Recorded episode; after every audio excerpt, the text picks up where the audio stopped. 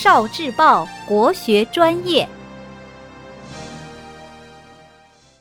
国学小书屋，《资治通鉴》之防谋杜断。《资治通鉴》里有很多著名的历史人物和历史故事，其中介绍了唐太宗时的两位著名宰相，一个是尚书左仆射房玄龄。一个是尚书右仆射杜如晦，历史上称呼两人为房谋杜断，这是怎么回事呢？房玄龄在李世民刚起兵之际投奔李世民，与其一见如故，并成为谋主，一直不离左右，运筹帷幄，被李世民认为是大唐开国第一功臣。玄武门之变后，房玄龄成为贞观首辅。主管朝政长达二十二年，直到去世。房玄龄不仅是大唐开国谋主、贞观首辅，也是大唐第一名相。李世民还是秦王时，杜如晦任秦王府兵曹参军，不久调任陕州长史。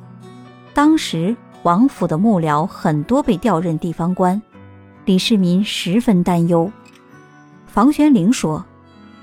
其他人没有什么可惜的，杜如晦是辅佐帝王的人才，大王想经营四方，一定要有他才行。于是李世民立刻上奏，请求让杜如晦做自己王府的属官。杜如晦与房玄龄经常跟随李世民征伐，出谋划策，运筹帷幄。